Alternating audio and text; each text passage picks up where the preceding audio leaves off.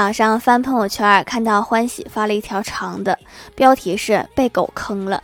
昨晚冰箱翻出一盒卤鸭胗，一看放的时间有点久，拿出来一摸有点黏，不确定是不是坏了，还是油脂冻结了。于是就让小哈给闻，以前都是挺准的，坏的东西小哈绝对不吃，他吃的绝对不是坏的。结果小哈把鸭胗给吃了，那就是没坏。